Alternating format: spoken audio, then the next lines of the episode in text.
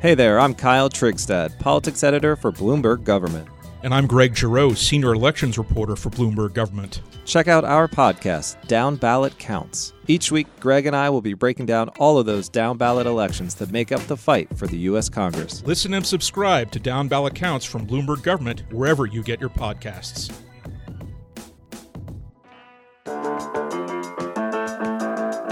Welcome to Cases and Controversies, a Supreme Court podcast by Bloomberg Law. I'm Jordan Rubin. And I'm Kimberly Robinson. Judge Barrett is almost Justice Barrett. The court keeps issuing divided orders in voting cases, and the justices granted review of some new cases to hear later this term. We're going to talk about all of that and do a deep dive into a big case that'll be argued November 4th the latest dispute pitting religious rights against LGBT rights. Kimberly, can you start us off with the latest on the Barrett confirmation? Sure. So we're recording this on Thursday, October 22nd, as confirmation hearings for Amy Coney Barrett are um, happening as we speak. Uh, the Republicans on the Judiciary Committee had set a vote uh, to vote her out of committee uh, for 1 p.m., but we got news that Democrats are boycotting the vote, and so Lindsey Graham, the chairman of the Judiciary Committee, said that they're just going to go ahead and vote immediately. Uh, that sets up a floor vote with the full Senate on Monday, October 26th, and we'll have Barrett in place for not only the November sitting, but any election related applications that make their way up to the court. Right, and so President Trump has said he wants Barrett on the court to help decide the election, and it seems she'll have the opportunity to do so, at least to vote on some cases. These voting cases keep coming up constantly these days. And we had a couple this week, Kimberly. Can you tell us what happened in the battleground state of Pennsylvania? Sure. So this is one uh, where we can see Barrett's impact um, potential or potential impact being pretty dramatic. Uh, in this case, out of Pennsylvania, the court split four to four on the GOP's request to halt a three-day extension of mail-in ballots in the battleground state. Uh, we know that it was a four to four decision, um, unlike some of these other applications where we don't know the vote.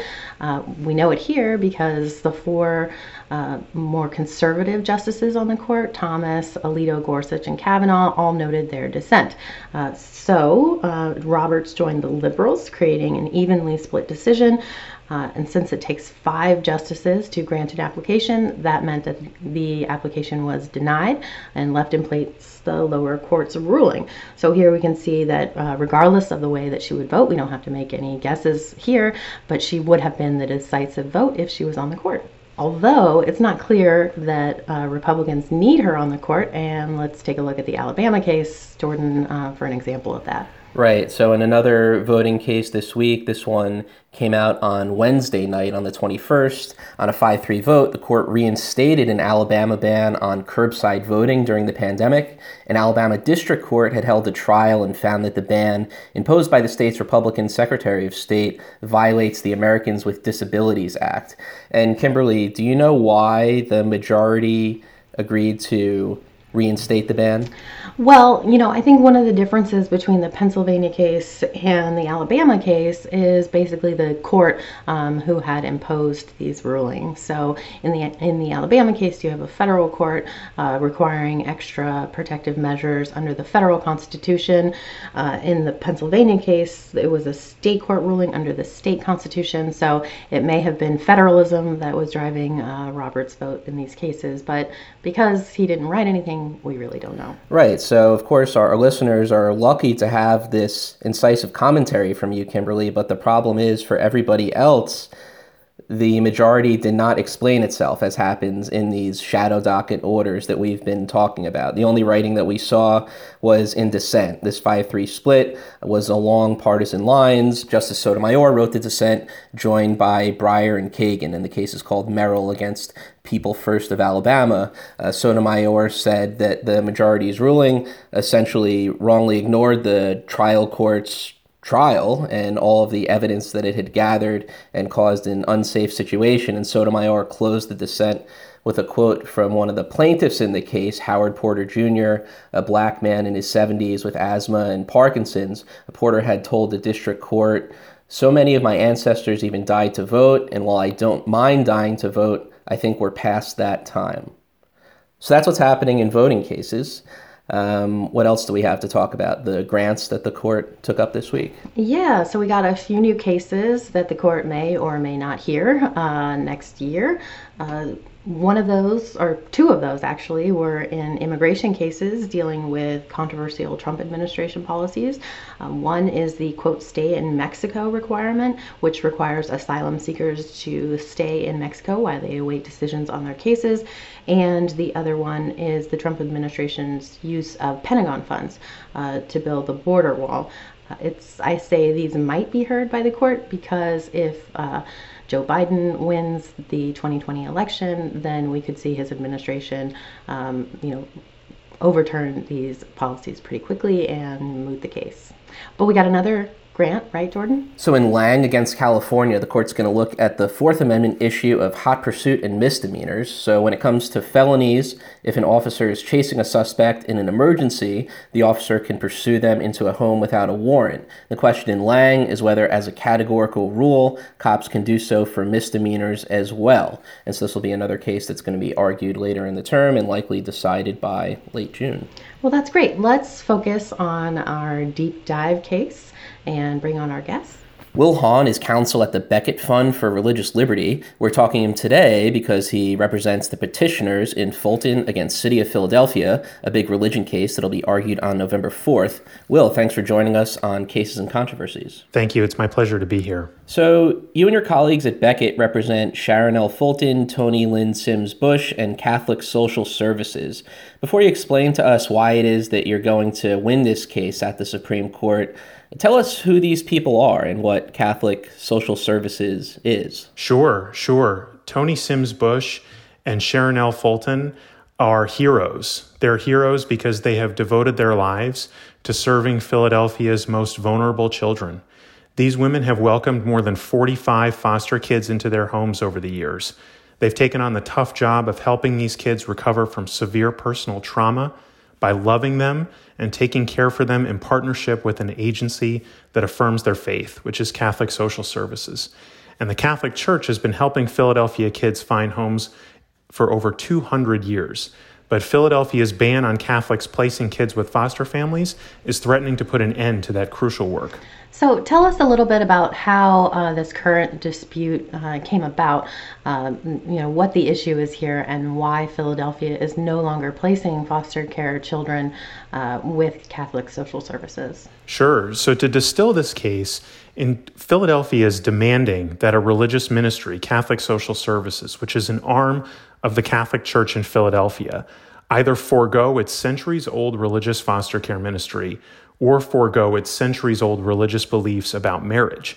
In 2018, Philadelphia learned through a newspaper article that the Catholic Church's foster care ministry upholds Catholic beliefs about marriage. So, in other words, if that ministry was ever asked by an unmarried or a same sex couple to endorse that relationship for child placement, it would not be able to provide such an endorsement, but instead would help those couples find another agency. There are 29 others in the city including three with expertise in serving those families that identify as LGBTQ. They could provide such an endorsement, but to Philadelphia, this simply wasn't enough. They began a campaign to exclude the Catholic Church from foster care. And this has had devastating consequences for the heroic women and, and the families that we were just talking about. Those families are effectively told by the city to just find another vocation. And they have now canceled referrals of children to the agency, and this has left over 200 children in institutions rather than in loving families. So, can I ask you? You know, you mentioned the newspaper article that made um, the city aware of this. It actually wasn't just about Catholic Social Services, but also another um, Christian group. And the city was able to negotiate with that group, um, kind of a, a, way around this. And why is it that that doesn't undermine, you know, your claims of hostility towards religion. The Catholic Church's religious beliefs are they have a sincere religious belief. They've described it, what that is at length, and it it's not for the government to second guess it or tell them that they're confused or wrong. Uh, this is their sincere religious belief, and it is being infringed. One of the issues that we've seen in you know these disputes involving you know kind of the tension between religious freedom and um, LGBT rights is uh, that the court often tries to find kind of an off ramp uh, by you know hooking itself on a factual issue and sending it back down to the court. We saw that in Masterpiece Cake Shop. And one thing that really stuck out to me about this case, if they want um, an off ramp, is um, kind of what you were suggesting was that the commissioner here suggested that Catholic Social Services should follow, uh, you know, the views of Pope Francis rather than the archdiocese. And you know, Pope Francis actually made some news yesterday, um, calling for civil unions for um, LGBT couples. So I'm wondering, is that something you think that the court um, could find, you know, poses some kind of hostility towards Catholic social services to kind of send this case back to the court again and not have to face this really tough issue? Well, I think there already is a win win outcome in this case. LGBTQ couples can foster in Philadelphia. As I mentioned, there are a whole host of agencies helping those couples today. Some of them have special expertise in serving LGBTQ couples. And the, and this dispute has is entirely hypothetical in the sense that it's not as if there was an LGBTQ couple that was knocking on Catholic Social Services door. And if someone did, the church is prepared to help them find an agency that can serve their needs. Fit matters in foster care. This isn't the same thing as buying a sandwich, and matching the right agency with the right family is the reason why that 29 different agencies exist in Philadelphia with different specialties. There's no one size fits all solution, and it is possible to have both religious agencies in foster care and also have LGBTQ couples participate in the foster care system. And so, just because these cases do wind up getting resolved on very factual grounds, sometimes, like we saw in the Masterpiece Cake Shop case, I have a question about the agency's position because even though this is all hypothetical, as you say, right, because this situation has actually not come to pass, the agency's position, right, is that if they were approached by an LGBTQ couple, they wouldn't work with them, but they would refer them to another agency to then help them. Is that is that the agency's position? Right. They would refer them to one of the 29 other agencies that would be able to provide the endorsement.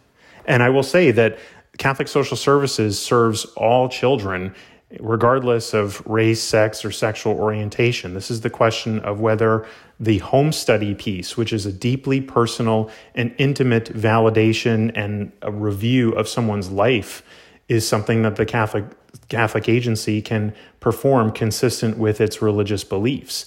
For that piece of it, it, there would be a referral to the one of 29 other agencies that I mentioned. Right. And so if that is the agency's if the agency's position is that it doesn't want to work with same-sex couples because the agency thinks that's a bad thing for foster care children to be with same-sex couples for religious reasons why is its policy then to refer these couples to other agencies to then help them isn't that being complicit in what the agency does not want to be involved with as a policy matter? No. So referrals are common in the foster care process. They've worked for decades to help match families with the best possible foster care partner. And referrals can happen for all sorts of reasons. Sometimes they happen for long waiting lists or the location. Sometimes because you want to place someone with Native American ancestry in a particular family, or there are language barriers, or for behavioral health reasons or disability. So, all, and Philadelphia acknowledges that it allows for different kinds of exemptions to be made in this process for disability, for race. It simply just wants to apply an ironclad rule when it comes to Catholic social services religious beliefs. So, we've been talking a lot about facts, um, and I think for good reason, but let's talk about the law a little bit here. Um, you guys are actually asking the court to, uh, explicitly asking them to overturn uh, a case. Can you tell us a little bit about that case and why it is that you think? Um, the court should do away with it. So I think you're referring to Employment Division versus Smith. This is a landmark 1990 free exercise decision. Um, it means it generally stands for the proposition that laws that are quote neutral and generally applicable toward religion don't merit what's called strict scrutiny or rigorous judicial review. Uh, First of all, it should be important to note that Smith just should have never applied to this case. Smith dealt with, as it described it, an across the board criminal prohibition. And Philadelphia doesn't have a law, let alone a criminal prohibition, that prohibited Catholic social services religious practice or a neutral or generally applicable policy. What's startling, though, is that the lower courts said that Smith was not just relevant to this case, but it was dispositive. The Third Circuit said that Smith would be a dead letter if the city didn't prevail. So this case does call Smith into question. The, the straightforward answer here would be to apply a standard that actually reflects the text, the history, and the tradition of the free exercise clause. And in those respects, Smith is inconsistent with what is there, what is in the First Amendment. The First Amendment says that no law can prohibit the free exercise of religion, but Smith, in many circumstances, only requires merely equal treatment between religion and anything else. Um, Smith doesn't fit with most of 20th century free exercise jurisprudence. And even people who like the result in Smith will acknowledge that. It sidelines some of the most important cases in constitutional law. And perhaps most importantly, so much of Smith turns on a series of predictions about what would happen in the future to courts and to American life if the free exercise clause allowed for religious accommodation. Smith said that such a society would court anarchy and it would, if you allow for religious accommodation, and it would put courts in this unwieldy position of turning every individual into a law unto himself.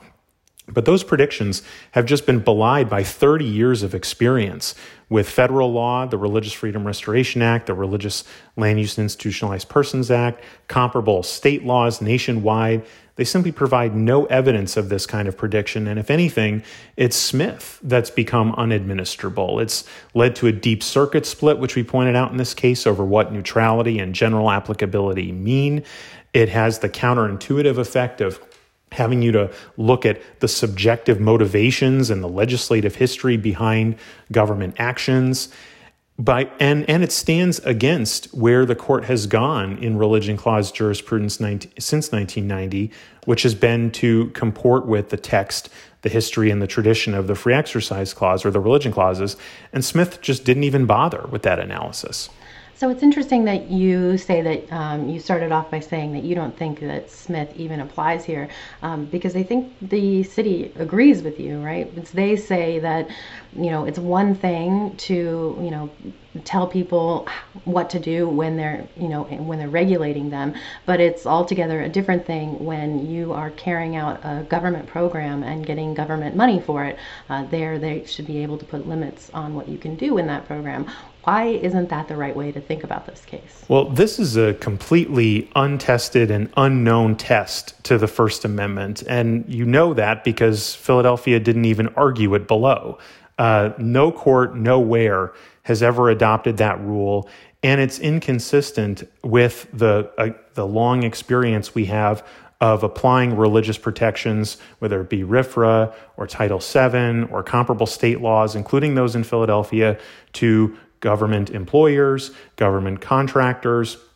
And here it's a particularly odd fit because the city's contract with Catholic Social Services is crystal clear that Catholic Social Services is not a government employee, it's not its agent, and it would be very odd to import that kind of rule into this case. And the fact that Philadelphia thinks it needs more deference than Smith uh, which to apply to this case only confirms that Smith is just not responsive to the lion's share of modern free exercise cases, and we deserve a test that applies the text, the history, and the tradition of the free exercise clause.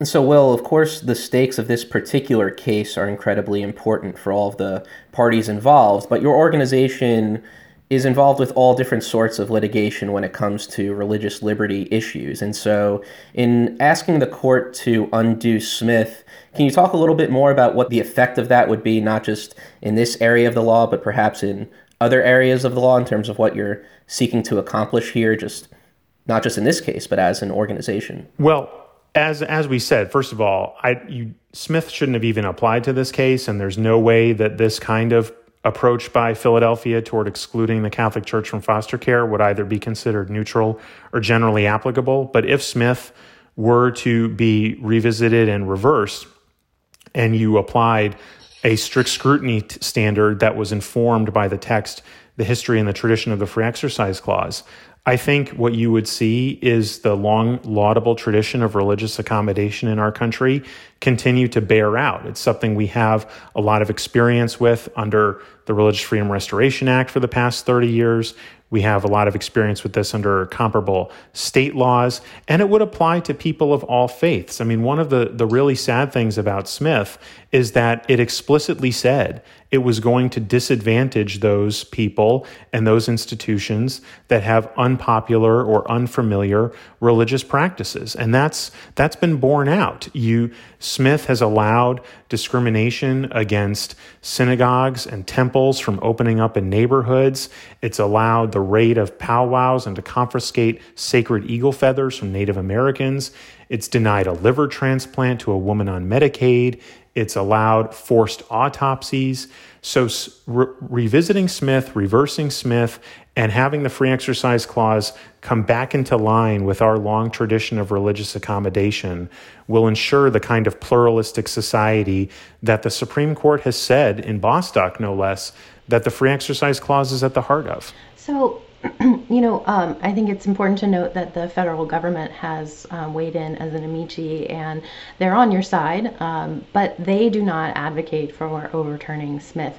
Instead, they say that under Smith, um, that the city has shown hostility uh, toward Catholic social services, and you say that the city is excluding Catholic social services from the foster care program, but there actually are still participating, right? So they have a group home. Uh, there are some referrals that are made still to Catholic social services where you know the individual circumstances of the child um, would really best be fit by Catholic social services. So why doesn't that undercut the idea that there's been hostility here? You are being able to participate, but if we're talking about accommodation, why is it that it's kind of an, an all or nothing kind of uh, thing that you guys are advocating here? It's not all or nothing. And first of all, the government can't forbid one religious exercise simply with the excuse that another kind of religious exercise, real or theoretical, is available to it. Philadelphia doesn't even explain how Catholic social services could provide assistance to foster children if they must be placed with another agency, and they've not shown any evidence that that kind of suggestion would even be feasible. And the individual plaintiffs that we talked about at the beginning, Sharonell and Toni, they said they would be devastated if Catholic Social Services were no longer their foster care agency. And those families, Sharonell and Toni, others, they can't even hypothetically engage with Philadelphia's alternatives. They would need to find a new agency, as Philadelphia says. The Free Exercise Clause doesn't authorize that. So, Will, when you talk about having a religious accommodation, that's obviously something that people advocating on the religious freedom side are looking for. But on the other side of the equation, whether you're talking about a masterpiece cake shop type situation with LGBT rights, or even harkening back to the civil rights era where people said African Americans can just go to a different restaurant down the street, so what's the big deal? Tell us why those issues aren't real issues that people should be worried about on the other side if you're successful in your argument at the Supreme Court? Well, first of all, we're talking about letting an agency with a long history of serving families, regardless of race, continue to serve consistent with their religious beliefs. If you really want to fight racism, you would protect religious communities that are dedicated to the dignity of every human being and protect women of color who serve children, vulnerable children in particular. Moreover, the city of Philadelphia has made a rather curious argument they have said that they would be fine with Catholic Social Services attaching an express statement to every home study it fills out saying that they disapprove of someone's same sex marriage. It's hard to imagine how that is somehow respectful of the dignity interests involved, but Catholic Social Services simply saying, we cannot be a part of this process, but we're going to refer you to someone who can help you fulfill this process. It's hard to see how the city's proposed alternative is respectful of dignity, but what Catholic Social Services can do is not. So, can I just ask um, one final question? We've been talking a lot about um, this case without kind of talking about the elephant in the room um, that uh, likely you'll be arguing in front of a full bench with Amy Coney Barrett on the bench as well. How does that change um, the calculus in this case? Does it seem to strengthen the arguments that you're going to make in front of the court? Well, I will say this religious freedom cases have proved to be an area of widespread agreement on the court. Becket's had the privilege of arguing a number of cases before the court that have resulted in 9 0 and 7 2 decisions in recent terms, including just last term.